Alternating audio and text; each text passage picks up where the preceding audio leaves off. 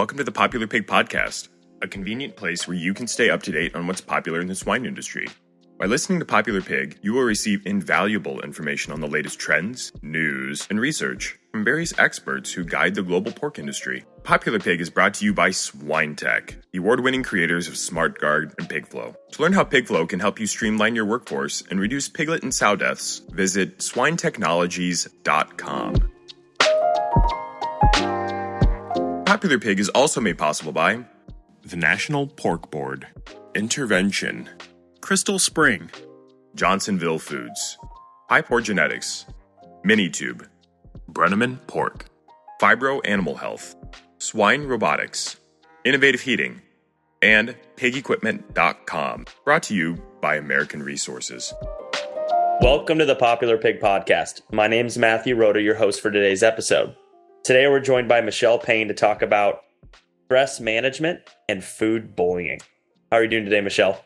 Great. Thanks for having me. I'm excited to have you on. There's a lot of interesting topics that we're going to hit today, but stress management is one that we don't hit on enough. And so I'm thrilled to have you on. If you could just start off by introducing yourself, your background, and how you got involved with animal agriculture and this idea of stress management and this challenge of stress management, that would be awesome. Sure. Um, I grew up on a dairy farm in southern Michigan, so I was born into animal agriculture. I have virtually no memories in my life without beautiful black and white cows, and I will emphasize that I love the black and white cow kind. um, my degrees are in agriculture communications and animal science from Michigan State University. Go green! For all you Spartans out there, I just have to insert that in there. Uh, and I have worked in dairy genetics for the National FFA Foundation and started my own business as a professional speaker, author, and strategic consultant 22 years ago. So I have worked to serve the people of agriculture. I had a friend when I was in my mid 20s die by suicide, left a significant impression on me. And over the last handful to 10 years, I have heard more and more disheartening stories about the stress that is clearly so prevalent in our business and decided that it was time that I needed to do something about that. So I started um, adding that to my speaking menu, uh, working with organizations and giving workshops on how to better manage stress in agriculture specifically, build mental wellness, and really have some of the different difficult conversations. Uh, and as a part of that, I created a calendar and a growth journal that uh, provides different tips and ideas and challenge questions for people specifically in our business. Awesome. I'm actually going to be in Lansing here this week, so I'm going to be. You're a lucky man. Uh, yeah, Hawkeye and in uh, foreign territory. We're nice, don't worry. no, it's great. So to start off, I, am doing some rapid fire questions here, uh, so everybody can get to know you a little better. First one is, what is your go-to karaoke song? My go-to Gary. Oh, good gracious! I have no idea because I can't remember the names of songs. So I'm going to pass on that one. what uh, What is your favorite actor or actress? You really are nailing me on the pop culture. Um, I love Tom Hanks. Um, Tom Cruise was pretty phenomenal in Top Gun and in Maverick. I, yeah, I thought was. that was epic. So those are two I'll I'll go with. What's your favorite candy or chocolate? I love all milk chocolate. And what's your go to light beer? I don't drink beer, but I am a huge red wine person. There you go. What's your go to red wine? I particularly love a good Shiraz from Australia. There you go. Well, thank you for for answering those. no problem. So, so I'd like to lead into this conversation today by focusing on your journey in understanding the problem and challenges of mental health and stress management in ag. Mm-hmm. And to get to where you are today, there had to be an accumulation of information, of experiences that created a fire, a passion, a element of expertise that allows you to really change and impact people's lives on this topic. Can you talk about the problem and that journey Sure. The problem is very simple. And when I see people in our business dying by suicide, it raises a deep and moving concern in me. It's not a topic I particularly like to speak or write about, but it's absolutely necessary. So, as I had shared, I had a dear friend in California die by suicide um, very early in my career, and that left a huge impact. Her picture is still in my office today. And then as I, I, went throughout life, as most of us do, I experienced many things that included um, divorce and caretaking of a loved one with cancer and a variety of um, different episodes with friends. And it, you know, it told me that we just need to do something differently. I am absolutely independent, stubborn, and probably lean more on the side of pull yourself up by the bootstraps than anything else.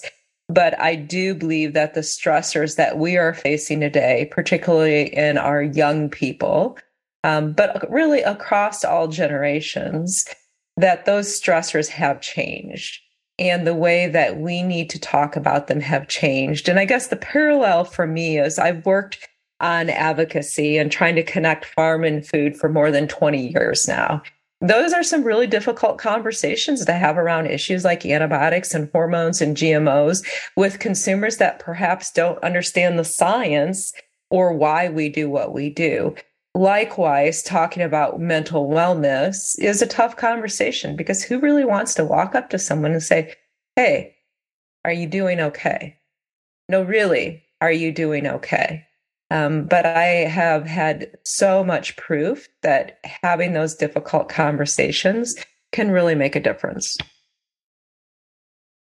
Do you feel as though, or have you have you seemed to find that the conversation around mental wellness is less prevalent in agriculture than in other sectors? And, and if so, why do you think that might be? I would certainly say that it is. I mean, I'm a farm girl through and through. I grew up on a farm, and even though much of my writing focuses beyond the farm now, um, I still carry those traits with me. So I don't know what life is like outside of agriculture, but this is what I can tell you is that we rank in the top four. We, being agriculture, rank in the top four of suicides, death by suicide in the US. That's unacceptable. Uh, only 3% of rural communities in the country offer suicide prevention services, uh, services specifically for youth. Suicide rates in rural areas double that amongst young people in urban areas. As a mom, that's particularly disturbing to me. Um, I'm very thankful my daughter's never struggled with any of the mental wellness issues, but I have seen her peers really question uh, the meaning of their life and if they want to go on. And to me, that's that's sad. What?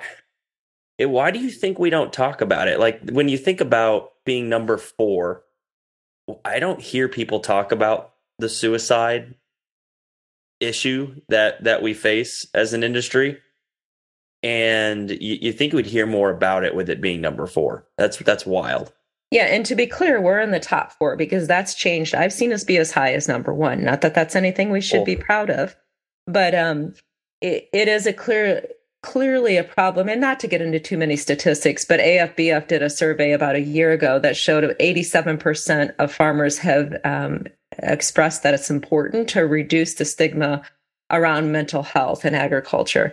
Why we don't talk about it, I think, is pretty simple. Um, number one, let's be honest, we all care for our land and our animals. I know most of your listeners probably would rather deal with a pig than a human being. Um, I would prefer to deal with my cattle out in the barn than a human on most days, to be honest with you. But here's the deal if we don't care of the take care of the humans, let me start that over. If we do not take care of the humans of our business in the same capacity in which we take care of the land and our animals, where is that going to leave our business? My uh, assumption, my background has always told me that the reason why mental wellness in agriculture, why suicide in agriculture is such an issue is because so many of us identify who we are by what we do. Mm-hmm. And I understand that. My parents lost their farm by bankruptcy, and I was in my 20s, and it nearly destroyed me because if that farm that I was raised to uh, believe that was the most important thing in the universe no longer existed, then really what was my purpose? And I've talked with so many suicide survivors, and, and those are the the widows and the widowers of the people who have died by suicide or other family members. And they all have said that they were afraid that they just couldn't go on if they couldn't make the farm work. And I think that's something really important. And when I when I talk with different conferences and whatnot, I always try to help them remember that there's so much more than what their work is. They were created as humans first. They were not created as farmers or producers or agribusiness owners or whatever label you want to put on it. That's a really good point. What are what are a few strategies that I guess how how can people understand or identify if they are maybe mentally unwell or if somebody they're working with might be unwell uh, going through challenges. How do you how do you become more self-aware of yourself and others that you're around so that you can intervene or, or try to help? Sure.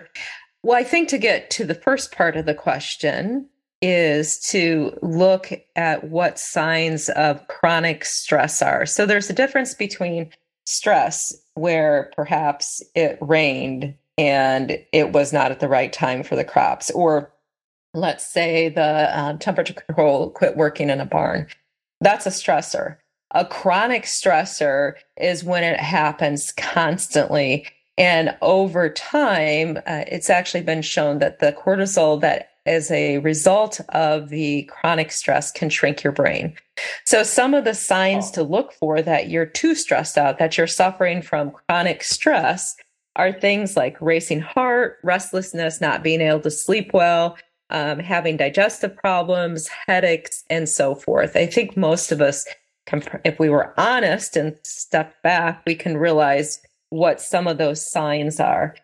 Now, when it comes to those that have been unable to manage stress and have a, a, a more significant issue where their mental health is at stake, um, where perhaps they are considering damaging thoughts, that's where we need to step in. So, some of those signs are things like having um, a major weight gain or loss looking at their operation, uh, and it's changed dramatically from being very well kept to uh, being disorganized and sloppy. Or conversely, if somebody's always had a perhaps less organized operation and all of a sudden it's neat as a pen and you find them uh, getting rid of things, that's a sign. Um, huh. an- another, go ahead.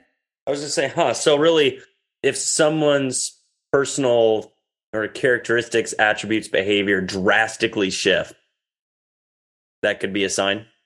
Absolutely. I'm Maddie Caldwell. I actually just did an article on Ag Daily, and um, I believe that she's shown beef as well as hogs, but livestock producer in Illinois, a young woman uh, who has unfortunately attempted suicide two times. Thankfully, she survived. She's an incredible spokesperson. And she shared with me because I asked her point blank, what what do parents need to look for? And she said radical change in behavior. And her case, that was eating and not going to the dinner table um, because food was very important to their family. It was very important to her individually. She's a foodie. Um, for others, it may be that they decide that they no longer want to spend time in the barn caring for the animals that they have ever loved or always loved you know, it looks different for everyone. But one of the clearest signs outside of the change in appearance um, and the change in behavior is when people start refusing to go to social events where they isolate themselves. Um, uh, Teresa, a farmer up in uh, uh, Minnesota, former president of the Minnesota Soybean Association, actually shared with me that her husband, prior to dying by suicide, had uh, stopped going to all of his meetings, stopped going out with friends, um, would no longer engage in community activities. And it was a pretty clear sign um, that he was uh, quite deeply depressed. So it's just being cognizant enough to look for those signs. What do you do if you identify those signs? Um, yeah, that's a tough one, right? Because who yeah. wants to ask? it, it's interesting because I, in my research, and to be clear, I am not a mental health professional. I have been trying to do this to try to help the people of agriculture. But in my research, which has been fairly extensive now over the last handful of years, uh, Cornell New York FarmNet actually um, has studies done that says that if you think someone may harm themselves, ask them, are you going to complete suicide? Are you going to harm yourself? Ask them directly because they may actually be relieved to know that someone else sees out how stressed out they are. I mean, that's a really tough conversation to have, but I can yeah. tell you that I had an elevator manager in one of my audiences tell me that um, he had a conversation late at night with one of his employees on the telephone, felt like something was off, went back to the elevator specifically to check on the employee and found him preparing to att- attempt suicide. And thankfully, he had the wherewithal to go and have that difficult conversation. Less drastic measures are um, things like offering to get them off of the farm, offering to get them away from their business, taking a break. Um, if somebody is in a situation where you are concerned they are going to do something, but you're not, you don't have the relationship where you feel like you can ask them, Are you going to complete suicide? find a loved one, whether it would be a spouse, whether it would be um, a friend, what, even if it's an employer or a member of the clergy that knows them well enough that can have that conversation. It is critical to not leave them alone and get them help. And then another tip that um, it makes it a little bit easier for people is to have them talk to their doctor. And you know, it, it, used to be you could tell your doctor that you had a cold. These days, I don't know if you can say that anymore because you might get tested for COVID. Yeah. But in all seriousness, to go in and talk to your doctor um, because they should know professionals that they can refer you to to help or refer the person to that you are trying to help. So, in any industry, when you create a product and you are passionate about that product, and someone comes along and they make false claims or competitive claims, even if those claims are true and they're competitive and they're against you, man, does that create a stressor? Man, does that create a riled up sense of emotion? Well, misinformation in ag is in a lot of ways a stressor. And I'm curious how you believe misinformation in ag contributes to mental health issues in, in, in agriculture.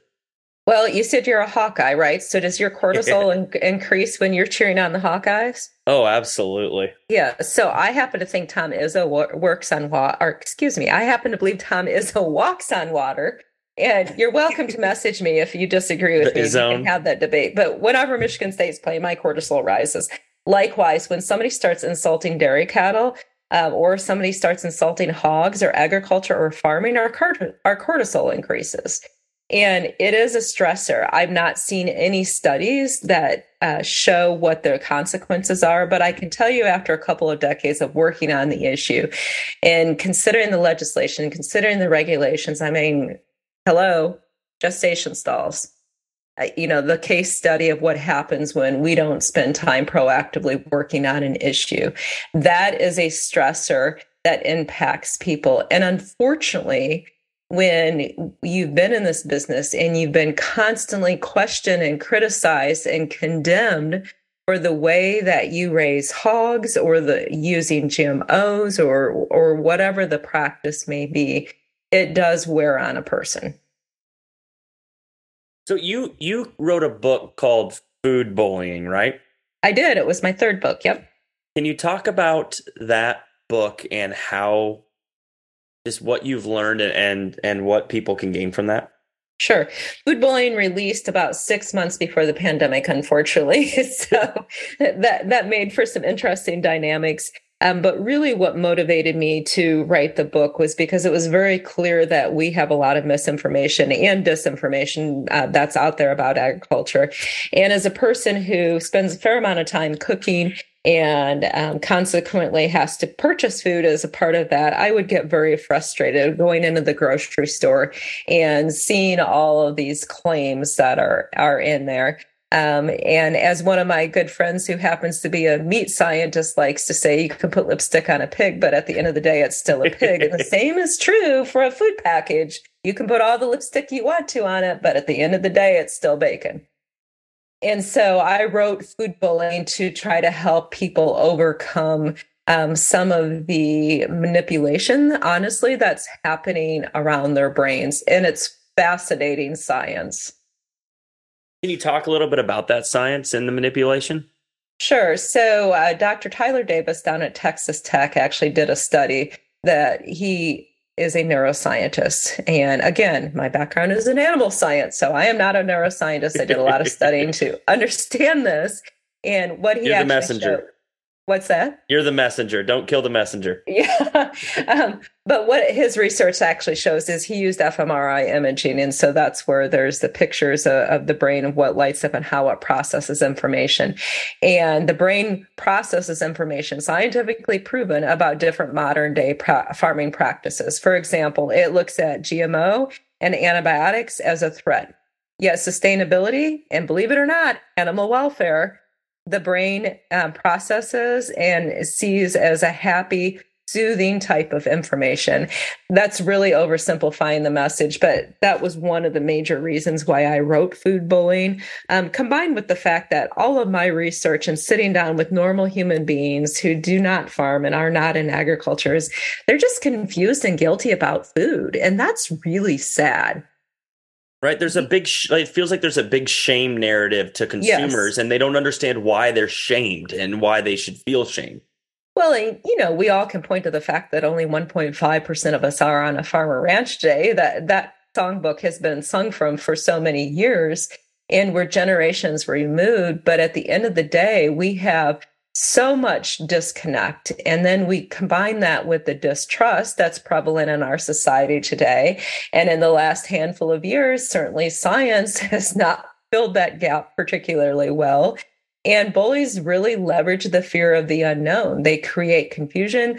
They push the brain to think emotionally. And when you consider how your brain operates, you may think that you're rational and that you're logical. Well, think about the last time you were really, really mad or extremely excited. And it's probably emotions that you remember the most because that's where science shows that our brain goes to. And so the challenge with us is being able to um, overlap or map our stories onto other people's stories who are not like us and build in that trust so that people trust farmers and farming. Because right now, studies have shown that they do not trust farming. They still trust the people, the farmers, Isn't that but not weird? practice. Like they trust the farmer, but they don't trust what the farmer's producing. Exactly. Well, that's because they don't know the practice. And we have to take responsibility in this. And I don't want to lecture anyone, but let's face it, we could do a lot better job of talking about our business. I mean, when was the last last time you got out and you talked with somebody about what you do on a daily basis? Um, it, many people don't understand what agriculture is, what we do, or how we do it, or why we do it. And if we could spend more time illustrating the why and the who, we would be so much further ahead. And we would reduce our stress as a result of that. So is that how we can, as individuals within agriculture, play a role in, I guess, eliminating food bullying, or, or how do we fix the problem? What are some steps that we can take? Sure. I don't know that we'll ever eliminate food bullying, but one Yeah. of the first things that you can do is find people the least like you. And again, try to map some of your stories onto their stories. And that's just a complicated way of saying have a conversation, learn what they are interested in before you ever open your mouth about farming.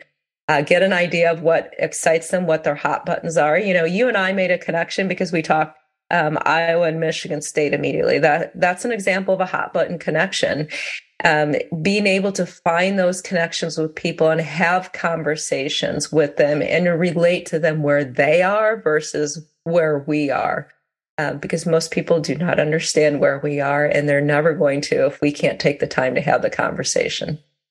That's a really good point. I love how you brought up the Iowa Michigan State thing because my my thing has always been like tailgating is one of the greatest opportunities to share what we do. mm-hmm. because you are actually bringing food for other people. A lot of times you're feeding other people, and when they taste something, it tastes really good. They compliment, and then you can kind of give a plug or say, "Yeah, that's why I really love this or that." And um, people, we all come together around food. We do, and and uh, food is such a personal thing, and it seems like that's why everybody takes it so so personally is because uh, you mess with my food, you mess with my family, you mess with me, etc. Yeah, and food should be about celebration, not condemnation. Right. Yep, absolutely. I, I do have to tell you, as a, a Big Ten woman, my daughter now goes to the University of Georgia and runs for them. So I have all sorts of exposure oh, no. to an entirely different level of tailgating. they're they're a little crazy down south. That's all I'm going to say. And I mean no insult to any listener. I've heard I've heard it's it's it's another another world down there. I went to an NC State game and I don't think I saw anybody without a polo. And so like just like the southern the southern dress for a game too from university yes. to university so different. Yes, it is quite different for sure. Well, I appreciate you coming on the podcast to talk about talk about these. Do you have any last thoughts that you'd like to share around misinformation, of the food system, of stress management and mental well being? I just want to encourage uh, your listeners to normalize the conversation, whether it's about mental well being or whether it's about how food is produced. And normalizing the conversation means helping feel other others feel okay about where they are at. Um, the reality is, is we're in a very tough business, and we need to do a lot more to uh, share the human side of agriculture. The fact that we do have human beings that are struggling. You know, if we had as many broken arms as we do broken brains, there would be a major uh, problem because that would be so obvious. But at this point, clearly, we're not addressing the problem at hand. And likewise, take the time to have the tough conversations with people that are very different than you so that you can farm um, and produce food and be a part of agriculture the best way that you know how, rather than having it regulated for you. You had mentioned that you go out and you professionally speak about these concepts and you work with other uh, organizations. Can you I guess let listeners know how they can get in touch with you or where they can go to get more information if they want to learn more about you, read some of your books, etc. Sure. I would love to connect with you. My website is causematters.com. My handle across social media is M Payn Speaker, so M P A Y N S P E A K E R. Um, you can find Cause Matters on Facebook as well. If you Google me, you can probably find all sorts of information. Uh, just don't call me Michael, please, because it's Michele with one L, and my last name is not spelled P A I N; it's P A Y N. But I would truly would love to connect with your listeners. So before we wrap things up, I have two more questions. The first one is what is something unique about you that most people in ag may not know? I love to drive a bobcat. Oh, really? really. and I don't say that very often because people think I'm talking about the animal, apparently. I've had several men. And I'm like, no, really, the machine. I really enjoy moving dirt or manure or snow or whatever in a bobcat. It's a grown adult in a big sandbox. Yeah, pretty much. what is a golden nugget you, you can leave with listeners? A bit of life wisdom that you've picked up along the way? Uh, do the right thing for the big picture and always make it be about the big picture, whether it's your family or for agriculture, because that's a whole lot more valuable than any self gratification. Well, thank you, Michele, for being a guest on the Popular Pig podcast. It's been a real pleasure. Thank you.